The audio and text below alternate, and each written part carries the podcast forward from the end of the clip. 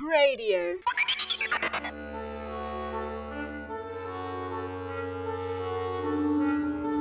Foolish Wisdom with Bernard Toutounji. More sex and less happiness. If you want an insight into the state of a nation's happiness, keep an eye on sex and relationships. While health, education, defence, and the economy are the standard priorities of most governments, beneath the surface of those rather generic pursuits are the hearts and desires of actual people, from the greatest to the least. On our business cards, we may be teachers, plumbers, or lawyers, but in the privacy of our own lives, we're individuals who have varying degrees of success relating to other individuals. And my premise is that we are failing, absolutely abysmally, in our priorities and methodologies regarding sex and relationships. As a first thought, witness the incredible rise of online dating. In Australia, a country with only 22 million people, the two most popular dating websites claim to each have 2 million members. Allegedly, 51% of the population has either tried online dating or considered doing so. Alongside this search for love sits the rise of couples moving in together. And this is not necessarily as a pathway to marriage, but increasingly with marriage not even considered a possible future reality.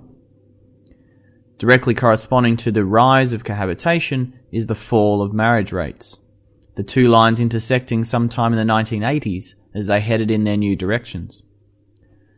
Perhaps it is little wonder that marriage is taken up less frequently when the example of good marriages continues falling. More than one third of marriages are ending in divorce, and the figures rise to 60% for second marriages. After the divorce, floods of individuals head back over to online dating sites to begin again the search for someone special. And flowing through all of this is an era in society that has never been so carefree about sex. Any consensual sexual action between two or more people is not only tolerated, but, as is seen in the case of the vocal gay lobby, is often applauded. A dating relationship without sex is almost deemed to be no relationship at all. Pornography has become an addiction and is estimated to be a $14 billion per year industry, with 25% of all search engine requests being pornographic. Our free sexual appetite, though, is costing us dearly.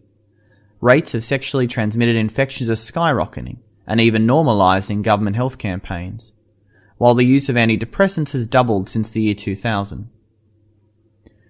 To objectively look at this broad sweep across the current situation should cause serious alarm, and if it was in a realm other than sex and relationships, it surely would. We are comfortable commenting on smoking, drinking, and obesity, but not the ethics of sex. It seems we just find it all too hard, so for many of us, life becomes about minimizing the sadness and pursuing a guilt-free, hollowed out version of sex and relationships.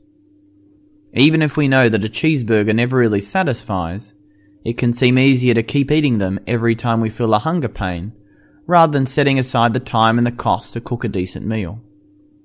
Essentially, what we have at the start of the third millennium is all the free and easy sex we could want, but less genuine happiness than we have ever known. So, what got us into this situation? The answer is sex.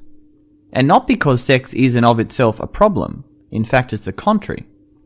But the problem is our failure to understand ourselves and what we actually desire.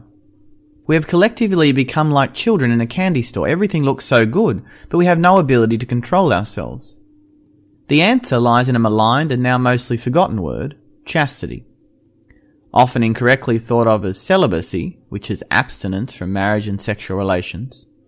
Chastity is the successful integration of our bodily desires according to our state and situation in life. A chaste married person loves their spouse sexually according to the vows they made.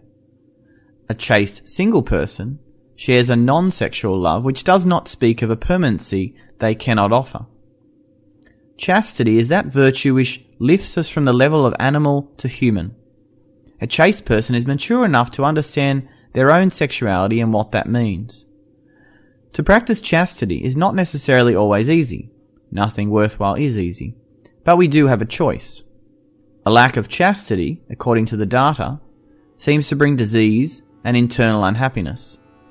The smart option would seem to try living a new integrated life.